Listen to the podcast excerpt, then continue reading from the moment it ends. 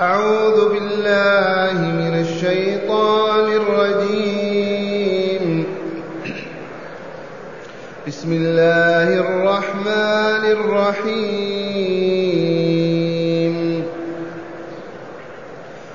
ألف لام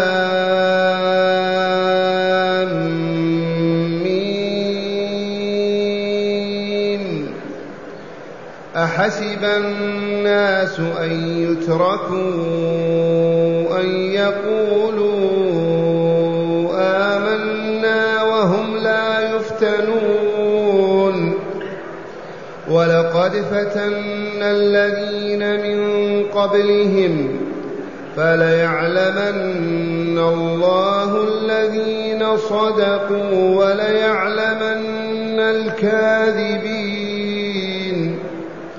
أم حسب الذين يعملون السيئات أن يسبقونا ساء ما يحكمون من كان يرجو لقاء الله فإن أجل الله لآت وهو السميع العليم ومن جاهد فإنما يجاهد لنفسه ومن جاهد فإنما يجاهد لنفسه إن الله لغني عن العالمين والذين آمنوا وعملوا الصالحات لنكفرن عنهم سيئاتهم لنكفرن عنهم سيئاتهم ولنجزينهم أحسن الذي كانوا يعملون. أحسنت. معاشر المستمعين والمستمعات من المؤمنين والمؤمنات. قول ربنا جل ذكره ألف لام ميم. هذه حروف افتتح الله بها العديد من صور القرآن الكريم. بعض الصور مفتتحة بحرف واحد. صاد قاف نون وبعضها مفتتحة بحرفين. ياسين طه طاسين. وبعضها بثلاثة أحرف. ألف لام ميم. وبعضها بخمسة أحرف. كاف يا عين صاد. ما المراد من هذه الحروف؟ الطريق السليم أن نقول الله أعلم بمراده به. إذ هذا من المتشابه الذي يفوض أمره إلى الله. عرفتم؟ اذا وهناك أسرار أو لطائف نشير إليها هنا عند هذه الحروف. منها لما كان القرآن ينزل بمكة على رسول الله صلى الله عليه وسلم صدر أمر من رئيس الدولة أبو سفيان رضي الله عنه اليوم بمنع الاستماع إلى القرآن. لا يحل لمواطن أن يسمع من محمد أو أبي بكر أو بلال القرآن. قالوا حفاظا على الشعب حتى لا يفسد أو يهبط أو يتغير. ممنوع سماع القرآن. إذا وافتتح الله بعض الصور بهذه الحروف. فمن سمعها ما يستطيع أن لا يسمعها لأنهم ما اعتادوا ولا ألف ولا عرفوا. طاسيم أبدا هم وأجدادهم. فيضطر أحدهم إلى أن يصغي. فإذا أصغى يسمع دخل نور القرآن في قلبه. فيؤمن. وقرأوا لذلك قول الله تعالى وقال الذين كفروا لا تسمعوا لهذا القرآن والغوا فيه لعلكم تغلبون. إذا ما استطعت لابد أن تسمع صيح أنت أو صفق أو قول الباطل حتى ما يسمع الناس القرآن ولا يدخل النور في قلوبهم. ذي لطيفة. ثانيا القرآن كتاب الله وحي الله أنزله على رسوله صلى الله عليه وسلم. تحدى به العرب أن يأتوا بالقرآن أو بمثل هذا القرآن. والجن معهم. استعينوا بالشياطين والجن وأتوا بمثل هذا القرآن. قال تعالى قل لو اجتمعت الإنس والجن على أن يأتوا بمثل هذا القرآن لا يأتون بمثله ولو كان بعضهم لبعض ظهيرا ومعين وناصرا. عجزوا تحداهم بعشر صور فقط. ما هو 124 14 صورة؟ بعشر صور. قال تعالى قل فأتوا بعشر صور مثله. ما استطاعوا. تحداهم أخيرا بصورة واحدة. وقرأوا من سورة البقرة قول الله تعالى إن كنتم في ريب مما نزلنا على عبدنا فأتوا بصورة من مثله. وادعوا شهداءكم من دون الله إن كنتم صادقين. فإن لم تفعلوا ولم تفعلوا إذا فاتقوا النار التي وقودها الناس والحجارة أعدت للكافرين. هذا القرآن الذي تحداهم الله بصورة مؤلف مركب من هذه الحروف. طا سين ميم ياسين كاف عين صاد. أليس كذلك؟ مؤلف من هذه الحروف. ائتوا أنتم ألفوا صورة. والله ما استطاعوا.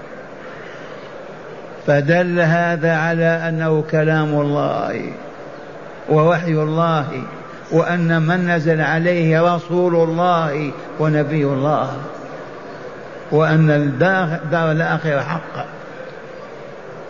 إذا ولكن لا نقول ألف معناها كذا ولام كذا كما يوجد في بعض التفاسير تخمين حدث ظن لا نقوله. نقول الله أعلم بمراده به. ثم قال تعالى أحسب الناس أن يتركوا أن يقولوا آمنا وهم لا يفتنون؟ هذا الحسبان باطل. والآية وإن نزلت في مجموعة من أصحاب رسول الله في مكة كبلال وصهيب وعمار وياسر وامرأته وأم عمار لكن اللفظ عام. والعبرة بعموم اللفظ لا بخصوص السبب. أحسب الناس أن يتركوا أن يقولوا آمنا وهم لا يفتنون. من قال آمنت بالله ولقائه آمنت بالله ورسوله لا بد وأن يبتليه الله. أولا بالتكاليف. يوجب عليه أفعالا يجب أن ينهض بها. أولا بالمنهيات يحرم عليه أشياء يتلذذ بها. أن يصيبه بعدو له يؤذيه لا بد من الابتلاء. أحسب الناس أن يتركوا أن يقولوا آمنا وهم لا يفتنون. وإليكم قال مجاهد وغيره نزلت هذه الآية مسلية للمعذبين بمكة المتخلفين عن الهجرة من المدينة وهم سلم بن هشام وعياش بن ربيعة والوليد بن الوليد وعمار بن ياسر وياسر أبوه وسمية أمه إذ كانت صدورهم تضيق بالعذاب. وربما استنكر أن, أن يمكن الله الكفار من المؤمنين. وروى البخاري عن خباب بن الأرت قال خباب شكونا إلى رسول الله صلى الله عليه وسلم وهو متوسد بردة له في ظل الكعبة. فقلنا له ألا تستصر لنا ألا تستنصر لنا؟ ألا تدعو لنا؟ فقال قد كان من قبلكم يؤخذ الرجل فيحفر له في الأرض فيجعل فيها فيجاء بالمنشار فيوضع على رأسه فيجعل نصفين ويمشط بأمشاط الحديد لحمه وعظمه فما يصرفه ذلك عن دينه.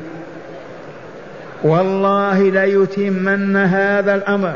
حتى يسير الراكب من صنعاء إلى حضرموت لا يخاف إلا الله والذيب على غنمه ولكنكم تستعجلون. وروى ابن ماجه عن سعد بن أبي وقاص قال قلت يا رسول الله أي الناس أشد بلاء؟ قال الأنبياء. ثم الأمثل فالأمثل يبتلى الرجل على حسب دينه فإن كان في دين صلبا اشتد بلاؤه وإن كان في دينه رقة ابتلي على حسب دينه. فما يبرح البلاء بالعبد حتى يتركه يمشي على الأرض وما عليه خطيئة.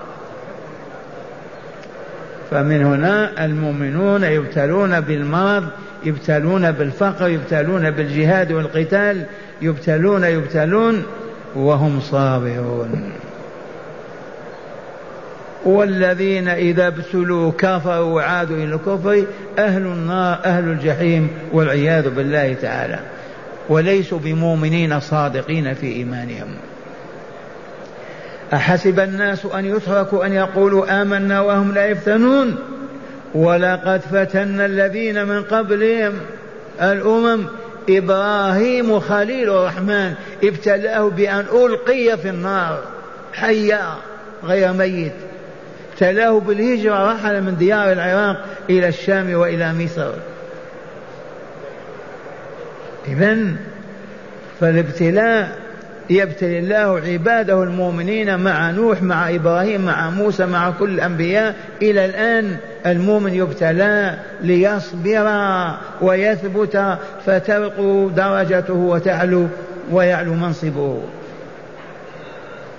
ولقد فتنا الذين من قبلهم فلا يعلمن الله الذين صدقوا في إيمانهم لما قالوا آمنا بالله أو نشهد أن لا إله إلا الله وليعلم الكاذبين الذين يقولون بألسنتهم أنا مسلم لا إله إلا الله ولا يرتكب ولا يترك ولا يرتكب ولا يفعل فريضة ولا يترك محرمة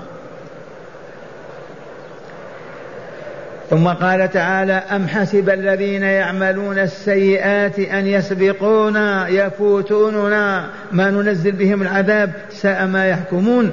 هذه نزلت في عقبة بن معيط وجماعة اللصوص أبي جهل وفلان وفلان. أم حسب الذين يعملون السيئات سيئات الكفر وأذية المؤمنين والإعراض عن دين الله يحسب أن يسبقون يفوتوننا. ما ننزل بهم العذاب؟ لن يسبقوننا أبدا. لا بد أن ننزل بهم العذاب في الدنيا ونعذبهم في الآخرة. وهلكوا في بدر كلهم. ثم قال تعالى اسمعوا هذا لنا ولهم ولكل مؤمن. من كان يرجو لقاء الله فإن أجل الله لآت من هو الذي يرجو لقاء الله؟ ما لقاء الله؟ الموت. من كان ينتظر متى يموت ليلقى ربه فليعلم أنه لا آت له لا محالة. فليصحح إذا حاله ووضعيته. فليتب إلى ربه فليغسل نفسه فليطهر روحه بالإيمان وصالح الأعمال فليبتعد عن الشرك والمعاصي والذنوب والآثام لأنه مقبل على ربه أحب أم كره. من كان يرجو لقاء الله متى نلقى الله؟ عند الموت. لما تؤخذ روح تؤخذ إلى الله.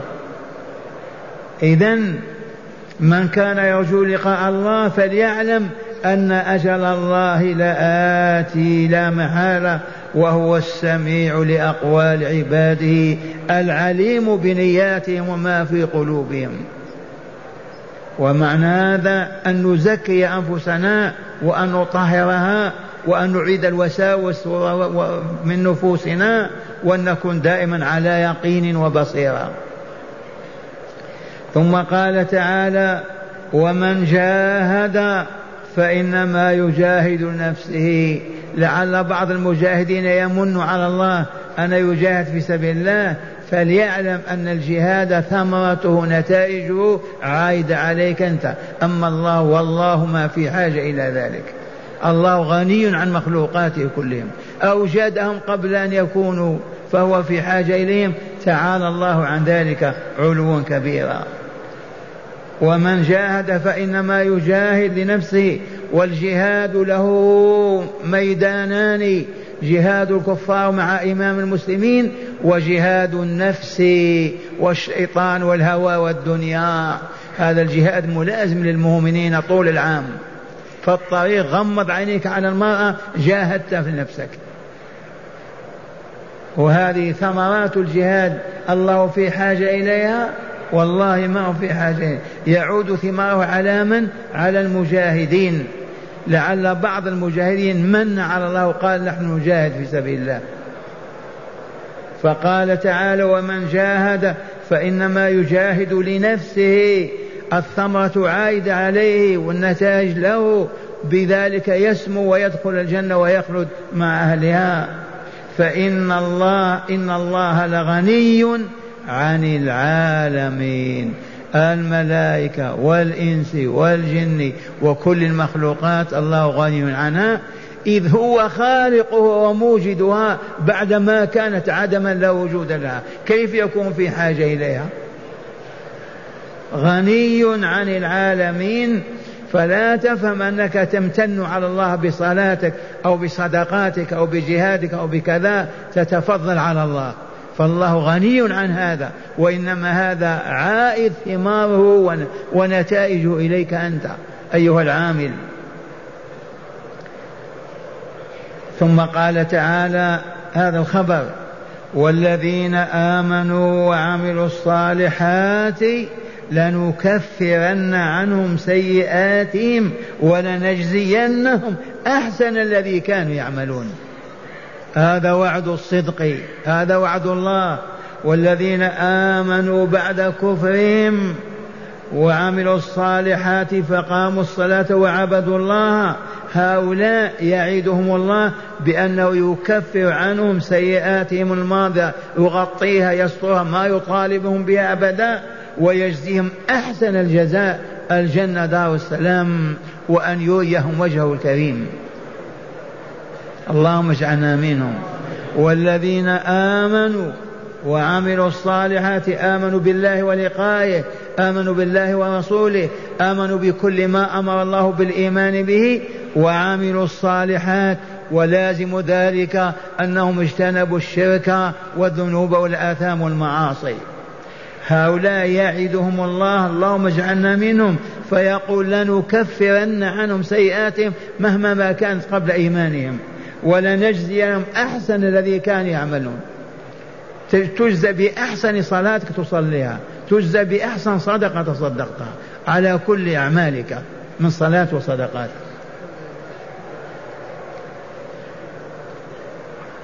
بلغني عن أحد الأبناء قال يذكر هذه لفت النظر. قال سمعت من إخواننا الزوار من يقول لولا رسول الله صلى الله عليه وسلم ما خلق الله الكون كله لا الجنة ولا النار ولا الشمس ولا القمر ولا ولا. هذا كذب كذب على الله. آه الله أوحى إليك بهذا. آه الله أخبر بهذا في كلامه القرآن الكريم. آه الله أخبر به رسوله صلى الله عليه وسلم فقاله رسول الله صلى الله عليه وسلم. والله ما كان لا في القرآن ولا في السنة أبدا أبدا. كيف يكذبون على الله؟ ومن أظلم ممن افترى على الله الكريم كيف نكذب على نقول لولا محمد ما خلق الله الشمس ولا القمر ولا الجنة ولا النار هذا يجب أن يقوله الله فنؤمن به. أو يقوله رسول الله صلى الله عليه وسلم ويعلنه للمؤمنين كما أعلن الجهاد والصلاة والصيام فنؤمن به. فهذا قول باطل وصاحبه كاذب على الله ويجب أن نتجنب هذه الأكاذيب والأباطيل التي تورطنا والعياذ بالله. والآن مع هداية الآيات. بسم الله والحمد لله. والصلاة والسلام على خير خلق الله سيدنا ونبينا محمد وعلى آله وصحبه. من هداية هذه الآيات أولا بيان سنة أن الإيمان يصدق يصدق بالأعمال أو يكذب. أعيد. بيان سنة أن الإيمان يصدق الأعمال أو يكذبها. بيان أن الإيمان يصدق بالأعمال أو يصدق بالأعمال الصالحة وبترك الذنوب والآثام. كيف نعرف أنك مؤمن؟ نعرف إيمانك بالأعمال الصالحة وبتركك الذنوب والآثام. نعم. الأعمال الصالحة هي التي تصدق إيمان العبد. وإلا قال أنا مؤمن بريطاني قال أنا مؤمن. يصبح مؤمن؟ لا بد أن يعمل الصالحات ويتجنب المحرمات. نعم. ثانيا بيان ضرورة التكليف لما يشتق على النفس فعله أو تركه ولكن ليس بما لا يطاق. بيان أن من العبادات ما فيها مشقة. كذا ولا لا؟ كالجهاد كالصلاة في أيام الباردة كذا. لكن لا توجد عبادة يعجز عنها المؤمن ويكلف بها. إذ لا يكلف الله نفسا إلا وسعها. توجد أعمال شاقة كالجهاد لكن عند العجز لا يكلف المؤمن بما عجز عنه أبدا. إذ لا يكلف الله نفسا إلا قدر طاقتها. هل أعمى ندعوه إلى الجهاد؟ هل عرج ندعوه إلى الجهاد؟ هل فقير ندعوه أن يأتي بالمال؟ من أين يأتي بالمال؟ لا يكلف الله نفسا إلا وسعها. نعم. ثالثا تحذير المغترين من العقوبة وإن تأخرت زمنا ما فإنها واقعة لا محالة. تحذير المغترين من العقوبة وإن تأخرت. تحذير المغترين المخدوعين المغرورين من العقوبة وهم منغمسون في الذنوب والآثام في الفجار والعظائم الذنوب من أن عقوبة الله نازلة بهم وإن طال الزمن. إن الله لا يملي للظالم حتى إذا أخذه لم يفلته. فالله عز وجل يملي ويمهل عام عامين عشرة كذا وبعد ذلك ينتقم من الظالمين والمجرمين. نعم. رابعا ثمرة الجهاد عائدة على المجاهد نفسه فلذا لا ينبغي كما بين ثمرة الجهاد للنفس للكفار الجهاد بذل الطاقة في سبيل الله. كل ثمار هذا الجهاد عائد على العبد لا على الله عز وجل لأن الله غني عن خلقه. فلا تفهم أن تمن على الله أنك تصلي أو تتصدق أو تجاهد. انتبهتم؟ عوائد الجهاد في الأعمال الصالحة تعود على العبد لا على الله لأن الله غني. أما قال إن الله غني عن العالمين. نعم. خامسا تقرير عقيدة البعث والجزاء بذكر الوعد للذين آمنوا وعملوا الصالحات بتكفير السيئات والجزاء الأحسن أي هذا يتم يوم البعث. ختام الآيات التي تدارسناها. تدل على وجود الدار الآخرة والحياة الثانية والجزاء فيها. لأن الله وعد الذين آمنوا الصلاة متى ينجز لهم الموعد هذا؟ يوم القيامة. فالآية تقرر عقيدة البعث والدار الآخرة. وهذا شأن الصور المكية. لا إله إلا الله محمد رسول الله والبعث الآخر حق